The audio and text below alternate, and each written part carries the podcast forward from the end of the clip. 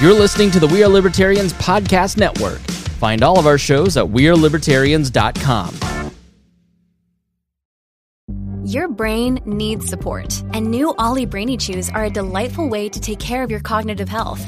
Made with scientifically backed ingredients like Thai ginger, L-theanine, and caffeine, Brainy Chews support healthy brain function and help you find your focus, stay chill, or get energized. Be kind to your mind and get these nootropic chews at olly.com. That's O L L Y.com. These statements have not been evaluated by the Food and Drug Administration. This product is not intended to diagnose, treat, cure, or prevent any disease. Welcome to Podcasting and Platforms. Thank you for joining me here on the show. My name is Chris Spangle. You can learn more about the show at podcastingandplatforms.com. And today I want to talk a little bit about a metric of success. How will you judge if you're successful or not? This is an important question. This is something that you need to really think about before starting your podcast because there, as we talked about in the last episode, will be times that you're discouraged and they're not, you're not quite sure if you should keep going. Is it worth the expense? Is it worth the time? Is it worth the headaches that sometimes come with building an audience? And you need to determine what is success. What does it look like for me? And there are many different metrics that you can use to judge your success. Uh, downloads are the main one. That is what everybody defaults to. How many people are listening? How many people am I reaching? And this is obviously an important one. It's it's a good metric, but it can also kind of be a cruel mistress and a little bit misleading.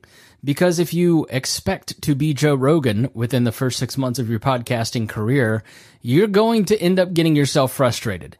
So there are, according to podcastindustryinsights.com, uh, 2.3 million podcasts. And that might sound like a lot. And uh, that is up from 2 million at the beginning of the year. Um, Podcast Index counts over 4 million podcasts, which is quite the jump. But uh, the thing you have to remember, uh, if you drill down into the numbers, you find that 75% of those podcasts haven't published in the last 90 days. So people run out very quickly. And I really think that there there are a couple reasons in my experience in, in talking with people and just kind of feeling it through on my own. And I think it's because people put the download numbers first and foremost in their journey. But what you, what you really have to remember is this is a long, hard slog. This is a grind. And that's why you really have to value your own enjoyment first and foremost as the main metric. Like I said in the last episode, I love researching and writing. I love talking about this stuff. I love talking about podcasting. I love talking about history. And I'm talking about things that interest me as opposed to turning it into a job. It certainly is a great second income. It's a great second job for me. Um, but, and there are a lot of downloads across my different podcasts. But am I enjoying my experience? Am I enjoying that time? I have to.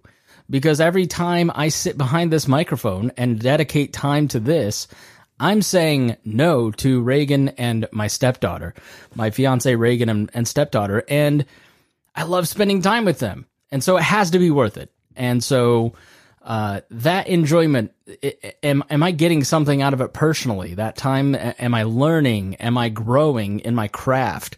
That's like my main metric of success. Now that's not quantifiable. That's just sort of an internal feeling, right? Um, but let's talk about downloads. The first year of We Are Libertarians, we had 72 people listening at the end of it. I couldn't believe we had 72 people listening.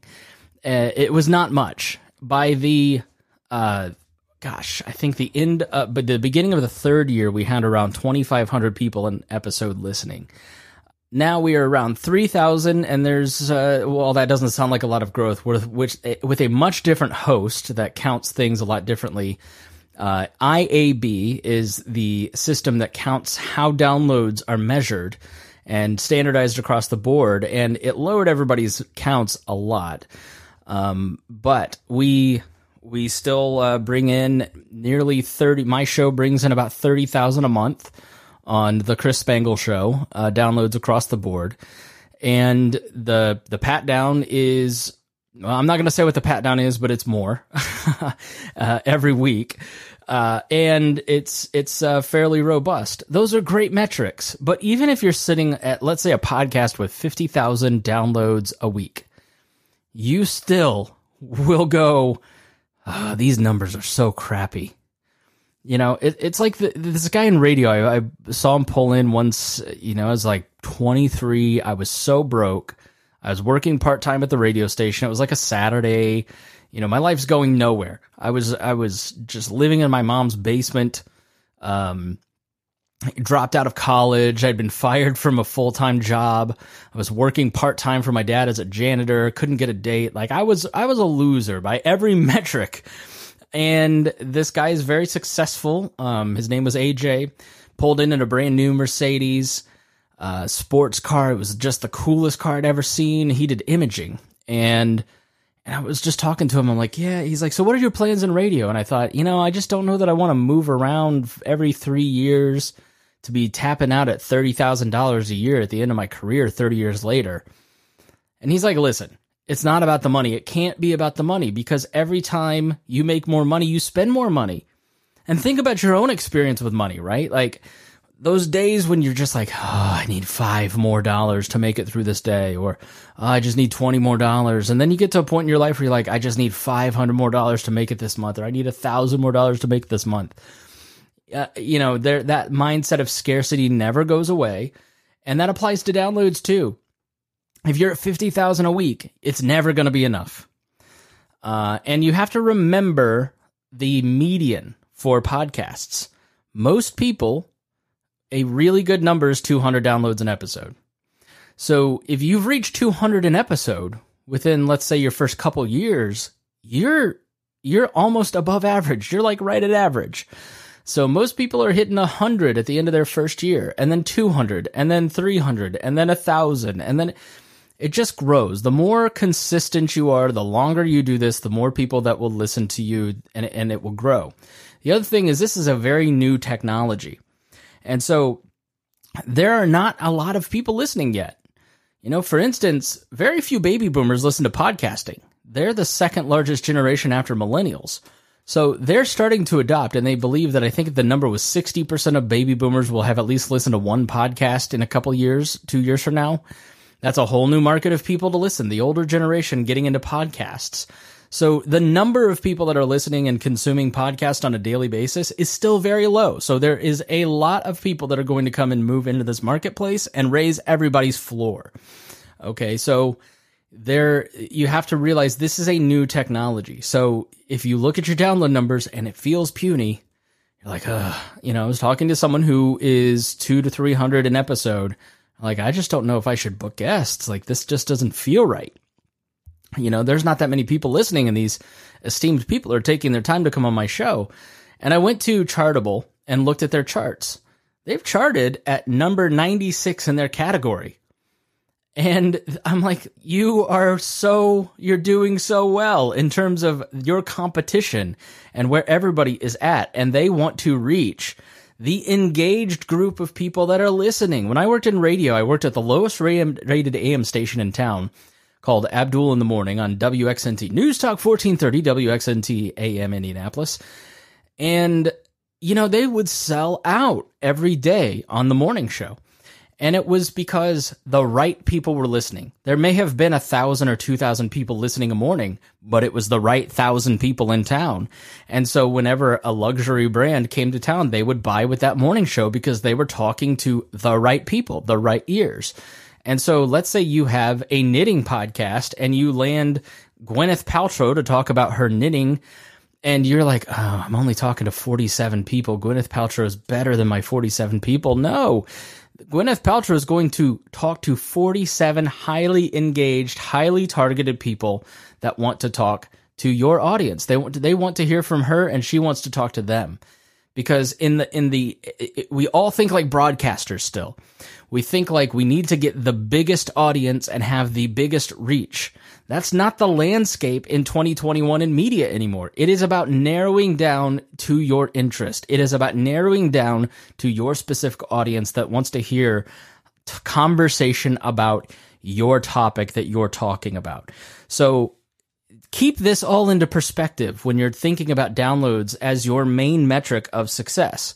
Some people don't worry about the amount of people listening. They're using their podcast as a tool of personal influence in their network and in their space. So they po- the podcast, for instance, especially in, in stand up comedy world, became a powerful tool of building influence and audience.